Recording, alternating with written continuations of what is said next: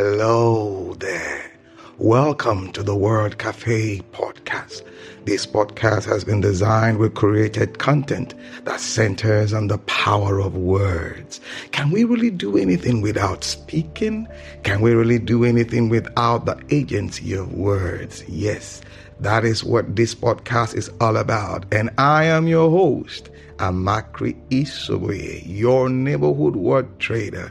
I believe in the power of words, for it is the unit of creation. I trade in words to profit my world. Good morning, good afternoon, good evening, good everything. Hi, people. Wonderful being here with you again. Yes. How are you doing? I can't start without asking that question, because the truth is, if you're not there, I'm not here. And because I'm here because of you, and you know, we're all here for one another. Welcome to the World Cafe Live Show. Yes, you're seeing his face. Today I've allowed him because he's not a stranger to this space. Yes, Perry Teams, he's here with us today. That H R O, we call him the H R O Marvin Gaye. For those of us who understand that, we know that. He's an amazing personality within this space. And I have him on the show today. What are we going to be talking about? Our new H R O model. You know, he's been here before, so he doesn't need so much introduction. But I'll allow him to say one or two things about himself. And boom, we're into the show. You have the floor. Thank you, my friend. It is really good to be here. I mean, your Thank show you. is one of the more vibrant in this space, so uh, it's a joy. And uh, yes, uh, I've got three numbers for you, thirty, twenty, ten, right? thirty years mm. I've been working around change wow. in the world of business, and largely that's mm. through technology and other things. Mm. twenty in the H R world. Um, so, yeah, two decades experience there. And then ten, because I've been independent for ten years with people in mm-hmm. transformation H R. So thirty, twenty, ten, that's how I'll introduce my backstory and where I'm at. Wow, amazing. I, I mean, we, we, we will consider you a guru in this space. That's the truth, considering what you have outlined now. Now, our Thank new H R O model. Now, mm. before we go into the new, what was the old? And why why are we jumping into the new now? I think the old is something that many of us are in. So it's a bit like when two fish meet in the ocean and one says, how's the water today? And one goes, what water? Because they're just operating and don't recognize it. So many of us have business partners, centers of excellence and shared service support. And we all kind of go, that's the, the way H R operates. And it has been for about twenty-six, twenty-seven, twenty-eight years, right? So almost as long as I've been in the workplace, that's how long this model um, has been around. And, uh, and I think the adaptations to it are probably many, and some people say, no, we're not doing it like that, and they're doing a variation or a twist, but the predominant model is what we know as the business partner model or, or the Ulrich model. Three distinct parts: shared service, centre of excellence, O D E, payroll, mm. reward, and shared services that looks at things like administration and so on. So that model's been around for a long time, and the world has changed a lot. And I think it's time that we gave it some upgrades, a bit like software. Um, yeah. and, and, and that's where I think the thinking is coming from. Okay. So, so, so now, considering what you have outlined and all the changes we've seen, what is the new? What is the future? Because mm. when you talk about new, you're looking at the future here now. Mm. What's the new? What should we consider? Yeah, I think I think the new has to be about intersectionality, if that's a phrase I can use, which is where mm-hmm. things aren't in verticals or swim lanes, but they are c- connected or nested circles, right? So yeah, right. I'll give I'll give you an example in that often organization design and development practitioners are involved mm. in lots of change work, and they often sit in the center of excellence. Yet people who are receiving intelligence about talent, performance, and so on are often business partners sat with their uh, clients, their business leaders, and the two have to cross a divide in order to get mm-hmm. the intelligence in, to make the design work, to then implement the design. I'm saying, why don't we operate in an intersectional way anyway, so that the intelligence and the design is almost real-time, responsive, mm. and and isn't so, I would say, separated. It is much more integrated into the way we operate. So that's just one example of where I think this model has a chance to break down our own potential silos and our own vacuum-packed ways of operating to be much more responsive, adaptive, in tune, and therefore, um, I guess, a little bit more rapid and uh, evidence-led in what we do. Okay. Now, now, now, considering what you have explained now is like creating a nexus, two things coming in together, you know, and, you know, and all of that. But you, you now have a generation that is on the floor today. Uh, we, we describe them as the... Uh, is it Generation Next now, or the Gen Zs, as Gen we call Zs. them, and the millennials, as we call them? How how do we bring them into all of this? Mm. Because they are so, would I say, not uncoordinated now, but getting them to fit into that mold. Mm.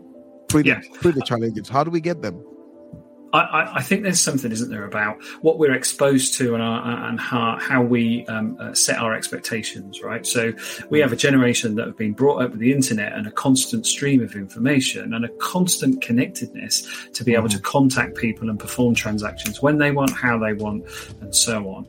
And the workplace is no different for them. So if they have to fill in a form and wait for two weeks for something to happen, they're like, what century am I in? It should be like like that. So some of the systems I think we have, we we kind of go, yeah, but we need to have bureaucracy to support them. And we're like, yeah, but it doesn't need to be painful and, and counterproductive bureaucracy. And, and I think we've got this thing in work where what we've done is we've created almost like a permission-seeking, very rigid way of, of getting something like time off approved or some expenses or a training course being booked. Yeah. And it's almost like, in the real world, these people would make those choices themselves. They're adults. Mm. They can discern what's right. Yet we infantilize them a little bit mm. in the workplace and say, no, you have to get permission. You have to. And it's like, I, I, I, I know what I want, when I want, and how I want. So I think we're meeting this kind of agitation, I suppose, from people yeah. who outside work can mm. make choices and, and do things, and inside work they have to seek permission and, and wade through bureaucracy. And it doesn't do anybody good that we stick in either one of those operations or not. We need to get people to understand what responsible um, decision-making looks like and how you are then accountable for your choices and what you do for them. Yeah. So I think this sense of autonomy, mm. but aligned to business success, is what younger people are saying, I, I want to do good here. Uh, but don't get in my way and don't slow me down. I want to do it quick and I want to do it my way. So, you know, talent is obviously a big issue in the world of work in terms of we've got the right people in the right place doing the right thing at the right time for the right outcomes. And I think part of that choice and part of that architecture needs to liberate people to yeah. do that as best they can. So, yeah, so I think we have this perfect storm, if you want, of an old mm-hmm. system, new mm-hmm. mindset, and we've mm-hmm. we've got to meld the two. That Next to you say. Yeah. Now, now we have the the, the the the rise and rising, if I must use that word, of A I, you know, within okay. the workspace. Yes, ChatGPT is like has changed a lot of things and all of that. Now, now from your perspective and where you stand, how can we really leverage on this, I mean, mm. artificial intelligence, ChatGPT, and all of that within this new model? Mm. I, I think there are a number of different areas. So if I unpack a couple of areas, it might help you. So one of the new aspects to this model is to have a product management function within H R. So people who are dedicated to creating products that do what we just said. They get people what they need quickly. They uh, create a positive experience. They service the organization and the individual's needs in harmony. Now, those people will need intelligence to know what's hot for people, what mm. process um, lag is there, um, how can we create control without stifling and, and slowing down. And we can use artificial intelligence to help us do that. We can deploy mm. scripts and bots and um, schemas that people can interact with to say, right, mm. I need to learn how to coach. I'm not a team leader yet, but I recognise the skills are going to be really useful. And mm. somehow artificial intelligence will say, in order to access this, here's some early learning, here's some mm. contextual uh, reading, and then you can then decide what kind of intervention supports you. So we don't need learning and development diagnosis. We diagnose ourselves through mm-hmm. A I, helping us break the kind of boundary, I suppose, of locked mm-hmm. information and choice mm-hmm. and and then, you know, a program that we can pull together. Yeah. And then I think we start to see how people can use those kinds of information resources mm-hmm. and access content and access available people to build mm-hmm. their own program, to coach and learn. Um, and we've got some, I guess you'd say, sort of responsibility then to go, what's the outcome of that? And artificial intelligence can help us. Are they quicker at making decisions? Are they better at team culture? Are they stronger with their customer relationships? Yes. Here's what that is as value. And we can do a really straight line between intervention and value. Mm-hmm. And great. That solved a lot of problems in us not knowing how powerful learning could be for somebody. So I think that, you know, there's just a couple of examples there. It's information and, mm-hmm. and useful distillation of that, and then following the trail of, of yeah. impact and value created. That's where A I is really exciting for me. Beautiful. Now, the other day I was reading uh, an E U report where they, they are trying, or not they are, they've even come up with a law to like restrict the use of A I in things like recruitment activities. You need to declare it, you need to make it known and all of yeah. that. So we're beginning to have laws, you know, coming yeah. up to fight against this new, what mm. I say, technology and all that. From where you stand, what, what, what I mean, what's your mm. take on this? Mm. Well, I think it's a good thing, because I think our concern is that if we turn over too much to the machine, it will be all algorithm based, and therefore it will be devoid of those sensitive human judgments that we know we mm-hmm. can make about how to approach certain things, like rejecting somebody for promotion or whatever, right? Mm-hmm. So I like that. I like that it keeps the control of high touch human sensitivity Mm. in our control. And I think there's something about the openness about it, really, which is if you say to people, right, what we're going to do is we're going to take a statement of your intent in a in a promotion opportunity, some mm. examples of where you think you've demonstrated some capabilities, and we are going to first use a script to tell us whether that's a good match or not. Yeah. And then after that, what we'll do is we'll then invite you to a scenario, we'll get you to work on something, and then we'll make a human judgment on top of the machine. Mm-hmm. And if you know that, I think you can take great comfort in the fact that they're being very open about where yeah. machine learning is helping and where human beings are also yeah. adding to it. But we need to be very strong on things like bias and, and so mm-hmm. on. So those are really crystal clear to people, that the decision is going to be made on evidence and on a non-biased kind of algorithm, that if they needed to, they could scrutinize the code and look at the decision-making parameters. I think that kind of openness that, that obviously is coming from these kind of regulations absolutely keeps us in the right space, and we don't get too carried away with automation, and we don't ignore it and its possibilities. Beautiful. You know, when I read that report myself, just what you just laid out now, I mean, that was what came to my mind. I was like, okay, yes, uh, A I is here to support. We're here to make uh, quick decisions and all that. But you know what? We, we, we can't, we can't, should I say, trade off that human yeah. aspect of decision making to yeah. uh, A I and all one hundred percent. Of that, because you never can tell what will happen along the line. No. You know, and no. we, we begin to have the matrix, the matrix yeah. problem. Go ahead. Oh, yeah. Go ahead. T- totally that. And I think you've hit on a really important point, which is how we team with machines, right? And by machines, I mean code and so on in this respect, not robotic machines, but yeah. I guess there's that too, right? Yeah. But I think it is almost like we need to know what the problem is and know how the technology can solve the problem in part for us mm-hmm. before we even just outsource. We need to know mm-hmm. what are we trying to achieve and how does technology help us do that? But what is the crucial, maybe even five percent human mm-hmm. factor that yeah. we need to have as the ultimate wraparound? And I think we've seen some examples where programmers have switched off machine learning because it's taken itself in a direction that they don't understand. They're like, well, this is dangerous, so switch yeah. off. We don't want to go anywhere near that. We want to keep it so that it is working with us, deployed mm-hmm. by us in a sensible mm-hmm. way. So mm-hmm. there's a new capability for us, which is how do we know how to use the code? We have to mm-hmm. learn. We have to learn we have our way to. into that. And then we deploy it very sensibly and cautiously, but also very actively, like you say, to speed things up. And, and you know, just something as simple as um, recruitment campaigns, where so many people don't get a response back saying, thank you for your interest. We uh, are grateful, but, you know, we had a real response and here's why you're not selected. Mm. If we can automate some of that, we can take a lot of the heavy lifting away from us, but keep a human touch. You know, yeah. Keep a human touch to that. Then I think we're we're we're increasing the chances of giving people helpful information using machines that we wouldn't be able to do right now because the demands would be too much for us. So I think it's uh, it's where it augments, right? It augments. Yes, augment exactly, yeah. exactly. Now, now, now, for, for, from where you stand, giving, laying all the cards on the table. What do you think H R leadership needs this very crucial hour? Stay with us. We'll be right back. Do you ever wish you could sit in on a conversation with some of your favorite authors and listen to them talk about their writing process, their path to publication, and of course, their newest novels? Hi, I'm Marissa Meyer, best-selling author of The Lunar Chronicles, and I would love for you to check out the Happy Writer podcast, where every week I talk with other writers about books, craft, inspiration, and how to bring a little more joy into our lives.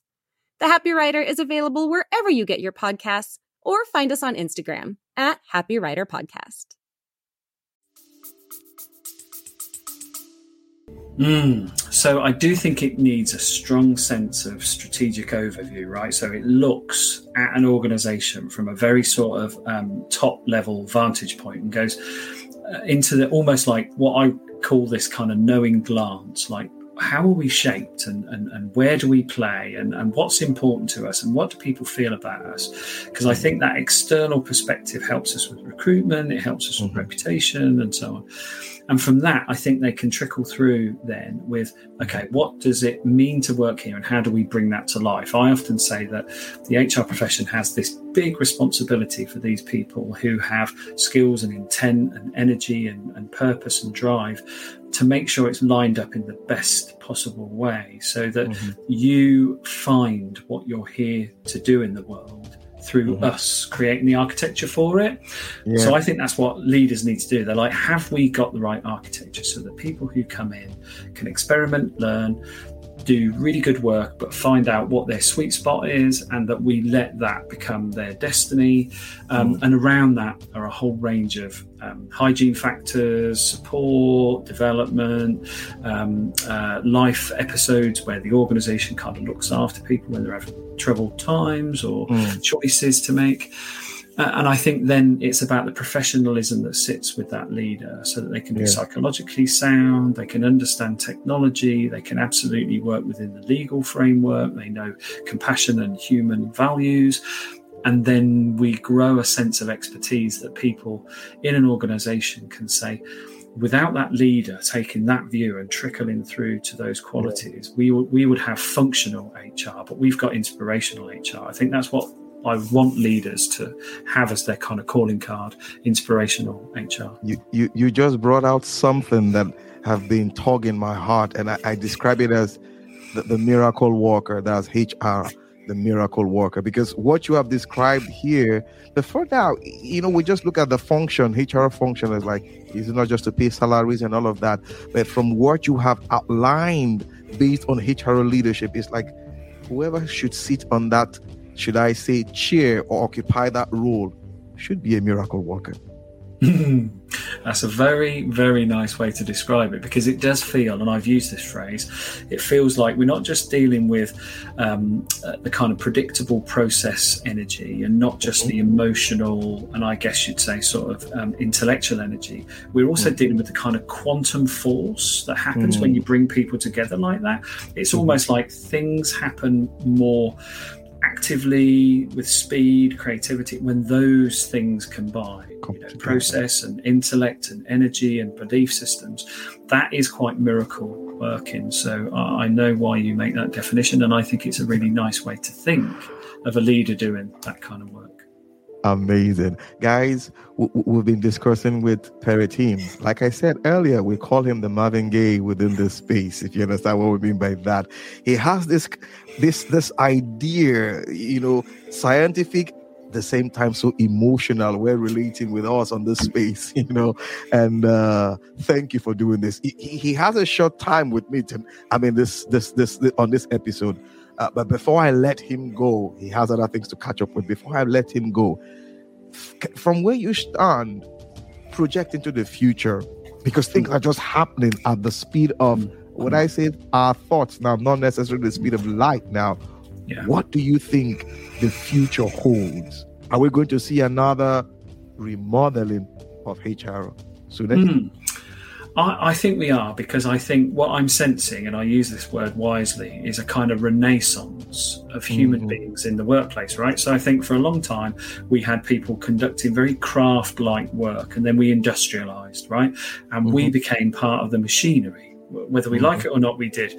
Now, we are now, I think, entering into an era where creativity and compassion and all of those artful, craft-like qualities are what differentiates an organisation in its performance. So I think we've now realised that the machinery we can outsource literally to the code, and then what we have is the opportunity for people to step more into craft. Now, that mm. requires a very different H R approach, perfectly positioned by you earlier. Emotion and um, um you know, I guess you'd say sort of efficiency, mm-hmm. art and science all come yeah. together, and and so people might say, well, that sounds like a real utopian pipe dream, but I think things are leading us to that. The experience of work now is mm. quite character defining. It is what people are really looking for. They will trade economic sort of, you know, value for something where there's flexibility, choice and belief in what they do. And we have a planet to repair, Amakri. We yeah. have a planet to put right, you know? That yeah. that requires art and science. So that's my sense, that there is a renaissance due, and H R will need to be really at the front of that. So we, we, we now need the renaissance man within the H R space. I think that's it. Vitruvian man, whatever it is, the yeah. renaissance will come from that. And I think there's nothing better than us thinking about our work as craft. I think that's a really beautiful way to think about what I do, is something that has value in all sorts of dimensions, but is also aesthetically pleasing. Yeah. Beautiful. Guys, I can keep him here for another hour, but you know, time is not our friend when we get into this space, and we, we're, we're talking about something very so interesting and juicy. But I know when we call on him again, I mean, he will oblige that, you know, oblige us of that time to talk more on this. But you know, we've been talking about our new H R model, like you just heard him. In the next maybe couple of maybe hours, months, maybe years, we're going to see another remodeling of this model that we see. But don't be scared. That's why we are here. We evolve by the day. Thank you so much. Thank you so much. You know how we do it on the show. We say it. This is the space where we come in to lean on one another's experience and forge a positive path. And Perry just gave us one of those positivity, and we're going to lean on it for the future. Till I come your way again. You know how we say it. Bye for now. Terry? Thank you, my friend. Bye for everybody. And keep the Bye. faith. Keep the faith.